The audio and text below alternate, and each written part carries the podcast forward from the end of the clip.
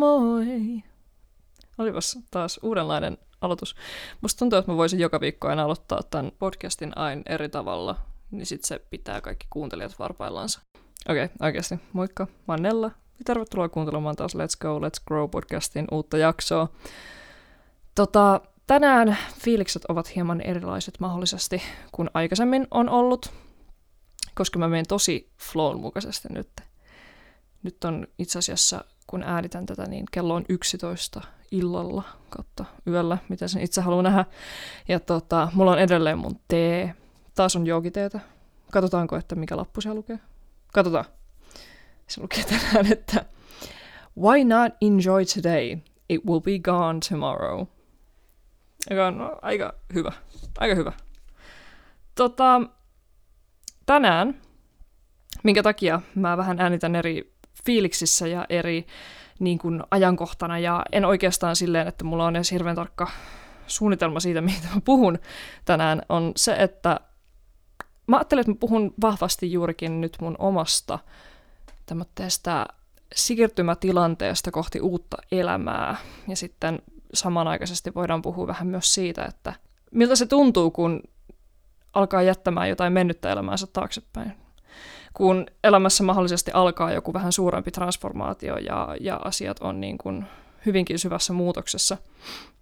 Koska välillä mulla on ollut vähän semmoinen fiilis, että mä oon yksin tämmöisen tilanteen kanssa, mikä on tosi jännä, koska kyllä mä koen, että kaikki me ihmiset käydään läpi syviä transformaatioita meidän elämässämme, mutta niistä harvoin puhutaan ja ehkä me keskitytään enemmän siihen itse konkreettiseen pohjaan ja asioihin, mitkä silloin muuttuvat, mutta mua kiinnostaa just enemmän se, että kuinka meidän iho uusiutuu. We're shedding skin. Tämä kuulostaa suomeksi jotenkin todella häiritsevältä, mutta ei se mitään. Joo. Tosiaan henkilökohtaisesti mä oon ollut syvässä muutoksessa pitkän aikaa, mutta vahvasti 2020 keväästä lähtien. Oikeastaan siihen aikaan, kun koronatilanne lähti liikenteeseen, niin mä olin just vähän ennen sitä löytänyt hengellisyyden mun elämääni vakavammin, tai mua rupesi kiinnostaa se enemmän siinä mielessä, että se rupesi olemaan ehkä enemmän myös elämäntyyli, eikä vaan joku kiinnostuksen kohde tai asia, mistä välillä tykkää lukea. Ja oikeastaan tähän aikaan, eli viime vuoden keväänä, mä rupesin sitten tekemään vähän suurempia muutoksia mun elämään. Ja tässä asioiden myötä se on jännä, siis mulla on tapahtunut tosi paljon asioita. Mähän aloitin siis yliopiston, sitten mä lopetin sen. Mä seurustelin, sitten mä en enää seurustellut. Mä oon muuttanut parinkin otteeseen tämän 1,5 vuoden aikana. Ja vaikka mitä muuta. Et se on jännä, että tosi paljon asioita on tapahtunut, mutta mä en koe, että mikään nämä fyysiset asiat millään tavalla tulee lähellekään sitä, että minkälaista sisäistä muutosta, hyvin intensiivistä sisäistä muutosta mä oon käynyt tämän ajan sisällä läpi. Se on jännä.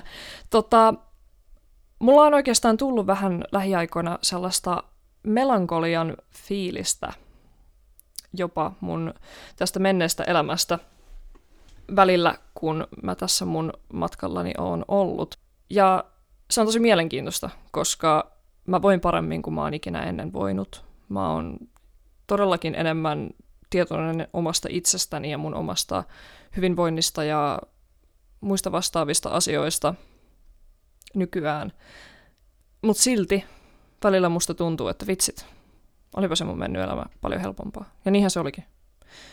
Koska ignorance is bliss, tietämättömyys on aika ihanaa siinä mielessä, että jos sä et ole tietoinen sun omista käyttäytymiskuvioista tai taipumuksista elämässä tai että kuinka paljon sulla on esim. Mahdollisuutta vaikuttaa sun omaan elämään, niin se on paljon helpompaa. Se on tosi paljon helpompaa. Toisaalta myös se ehkä vähän tuntuu tietynlaiselta vankilalta. Tai ainakin mulla oli hyvin pitkään aina semmoinen fiilis, että mä oon jonkunlaisessa vankilassa, ja mä en osaa nimetä, että minkälainen se vankila on, missä se sijaitsee, ja miten mä voin päästä sieltä pois. Mutta vähitellen se tuntuu siltä, että mä en siinä vankilassa enää ole. totta kai nyt sitten rupeaa enemmän tiedostamaan sitä, että miten itse ehkä rakentaa seiniä itsellensä tässä elämässä ja kuinka paljon itse tietoisesti rajoittaa tai tietämättään rajoittaa omia tekemisiänsä, mutta kumminkin se on erilaista, kun pystyy itse henkilökohtaisesti vaikuttamaan näihin juttuihin sen sijaan, että kokee olevansa jumissa eikä oikein ymmärrä, että miksi. Mitä mä oon myös tosi paljon tässä kokenut, on surua. Toisaalta mä oon kokenut sitä hyvin pitkään. Silloin kun mä koin olevani siellä NS-vankilassa, niin se suru oli kyllä tosi erilaista verrattuna siihen, että minkälaista se on tällä hetkellä. Koska se suru, mikä mua silloin ympäröi, kun mä olin elämäntilanteessa, missä mä en ollut tyytyväinen mun ulkoisiin suhdanteisiin, tai en ymmärtänyt, että minkä takia mulla on semmoinen olo, että mä oon jumissa, niin se tuntui surulta, joka ei oikeastaan omannut alku- eikä loppupistettä. Se tuntui jopa vähän epätoivolta. Mutta tämä suru, mitä mä tällä hetkellä koen, vaikka se voi hetkittäin tuntua miljoona kertaa intensiivisemmältä kuin mikään suru, mitä mä oon vuosia sitten kokenut silloin, kun mä olin tässä mun tietynlaisessa tuntemattomassa vankilassa, niin se silti on lohdullisempaa ja erilaista, koska mä tiedän, että tällä surulla on loppu. Tällä surulla on alkupiste, joka oli se, kun mä rupesin hyväksymään itseäni, mun elämääni, mun menneisyyttäni. Ja sitä, kuka mä tällä hetkellä ehkä vähitellen oon, keneksi mä oon kasvamassa, minkälaiseksi ihmiseksi. Ja mä en tiedä, milloin tää suru loppuu, eikä silloin toisaalta kiirekkään. Koska se, minkä mä oon oppinut, on se, että tosi vahvasti myös tunteiden pitää antaa tulla silloin, kun ne tulee. Ja jos sitä yrittää sanoa itselleen, että mä näin tällainen 2 viikkoa itkee asiat läpi ja sitten noustaan sängystä ja sitten lähdetään juoksulenkille, en mä tiedä, mutta kumminkin. Se ei ole mahdollista, me olemme ihmisiä.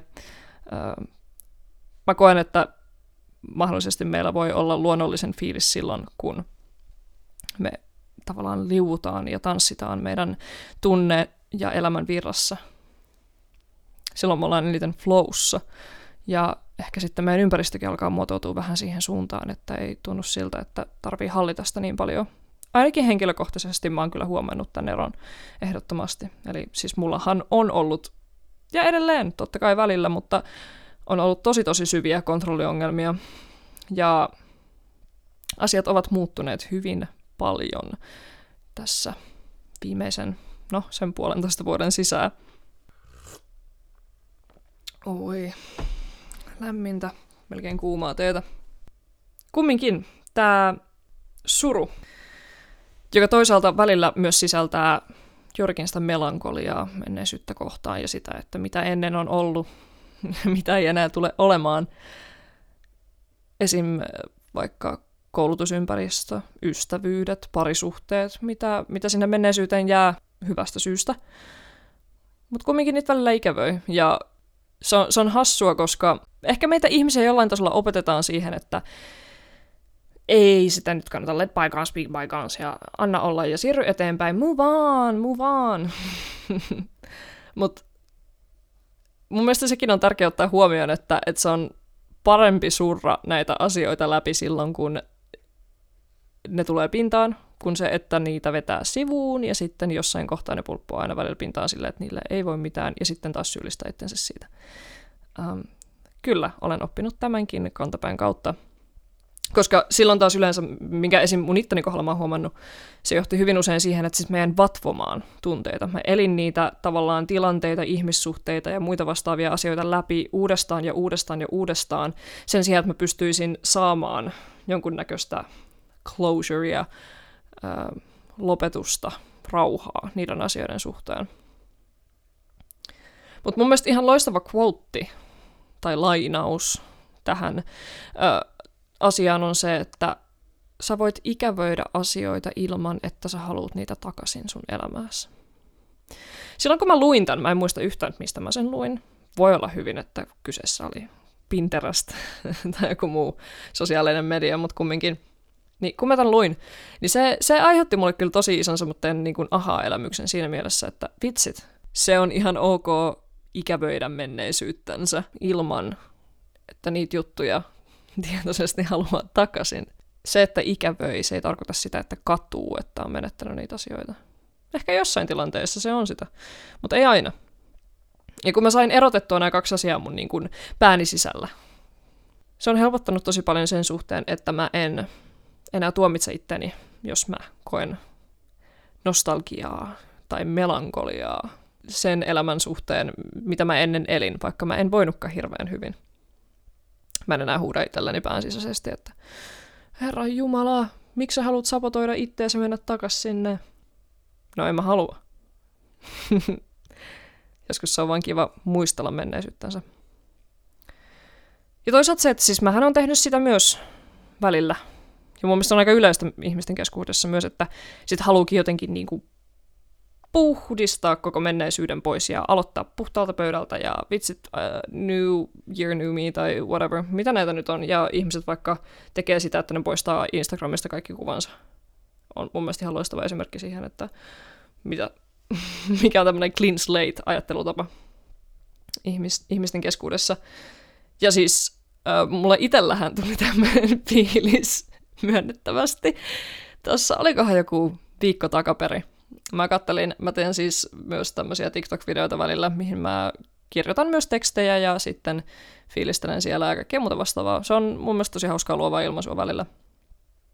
Mutta mä en ole siinä hetkeen tehnyt mitään, koska mulla alkoi myös sen luovan prosessin suhteen semmoinen aika vahva muutosajanjakso, ja sen takia mä sitten rauhoituin sen asian suhteen vähän hetkellisesti. Mutta sitten mä rupesinkin kelailemaan sitä, että ei vitsit, mä haluan poistaa mun kaikki videot. Mä haluan tyhjentää mun koko ton accountin ja aloittaa täysin alusta, että mä voin määrittää uudestaan, että mitä mä teen siellä, kuka mä oon. Mutta sitten mä jotenkin pysäytin itseäni ja olin vaan sillä tavalla, että miksi mun ego haluaa, että mä teen näin? Miksi mulla on semmoinen fiilis, tai mun egolla on semmoinen fiilis, että ei mun menneisyyttä voi ottaa huomioon siinä kohtaa, jos mulla alkaa joku uusi jakso elämässä. Miksi mä haluan tavallaan niin kuin mitätöidä ja tyhjentää mun menneisyyteni ja kaiken sen, jotta mä voin aloittaa uuden ajanjakson. Sitten mä rupesin käymään sitä tarkemmin läpi tossa tämän skenaarion myötä. Ja jollain tasolla tää tämmönen clean slate-ajattelukin on loppujen lopuksi sitä, että yrittää pyyhkiä oman identiteettinsä ja menneisyytensä, jolloin sitä ei oikeastaan hyväksy itteensä, vaan yrittää taas mahdollisesti mitätöidä, mitä ennen on ollut. Vihata itsensä versioon, ketä rakastaa, joka ei ole mahdollista. Jos sä koitat kritisoida ja haukkua itsesi tai pyyhkiä menneisyytäsi, että sä voida hyvin elämässä kanssa, tai vaikka sen somen kanssa, niin I bet your ass, että se ei tule tapahtumaan, koska sulla on silti ne fiilikset, vaikka sä yrität pyyhkiä niiden somepostausten myötä, tai mitä näitä nyt on. Ei se tule tapahtumaan. Kyllä se sama tunne sieltä nousee. Mun mielestä on kuitenkin hyvä ottaa huomioon, että totta kai me siis aina kasvetaan. Me kehitytään. Ja me noustaan ylöspäin tai eteenpäin, kävellään meidän omalla tai omilla elämänpoluillamme. Mutta sitten taas se, että jos on taas taipumus ja halu hirveästi pyyhkiä sitä omaa identiteettiänsä, menneisyyttänsä pois, koska sitä jollain tasolla ehkä häpeää tai tuntuu, että mä en samaistu siihen, niin mä en halua, että se on osa mun elämää, niin silloin sä et kokonaisvaltaisesti taaskaan hyväksy itseäsi ja sä pusket jotain osaa itsestäsi pois. Ja nämä on semmoisia asioita, mitä siis mun ego ei halua myöskään myöntää itsellensä. Aina, jos on olemassa jotain tämmöisiä asioita, mitä koittaa sivuuttaa ja sanoo, että en mä halua miettiä tätä nyt, ei mua kiinnosta, ei edes tarvii miettiä tätä asiaa, vaikka se sitten kaivaa jossain aivojen perukolla, niin se sama hierrys, mikä siitä jostain tietystä erinäisestä asiasta tai menneisyyden tapahtumasta tai muusta vastaavasta tulee, niin se vahvistuu. Ja se vahvistuu niin pitkään, kunnes sä sitten otat sen asian käsittelyyn. Joten sillä voi ehkä hetkellisesti tuoda omalle egolleensa jokun tason tyydytystä, että poistaa ne somepostaukset tai muuttaa uuteen asuntoon.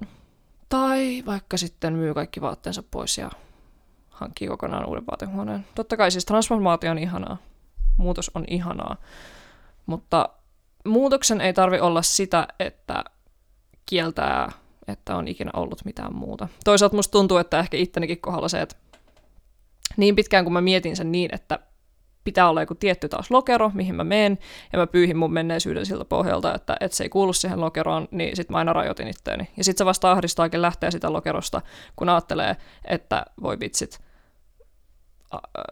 nyt mun pitää taas kadota ja rakentaa itteni uudestaan. Entä jos me vaan nähdään itsemme semmoisena kuin me ollaan? A wild concept. En tiedä. Joo, tää oli nyt vähän enemmän tämmönen tee-hetki meisinkin kuin noi aikaisemmat jaksot, koska tää oli vahvasti tosi tämmöistä ajatuksen virtaa, fiilistelyä ja muuta yöllistä höpinää, I guess. Toivottavasti kumminkin tykkäsit tästä jaksosta, ihana kun olit täällä. Ja toivottavasti sullakin on oikein ihana rentouttava aamu, päivä, yö. Tai milloin ikinä kuunteletkin tätä jaksoa. Ihan mahtavaa, että olit täällä. Ja mua saa tosiaan seurata IG:ssä ja tulla laittamaan palautetta nimimerkillä Yrttihaltija. Tai sitten voi laittaa Gmailissa palautetta letsgo.letsgrowpodcast@gmail.com. Hei, kiitos ihan superisti edelleen, että oot täällä. Muista huolehtia itsestäsi, muista juoda vettä, muista rakastaa itseäsi ja olla itsellesi armollinen. Moikka!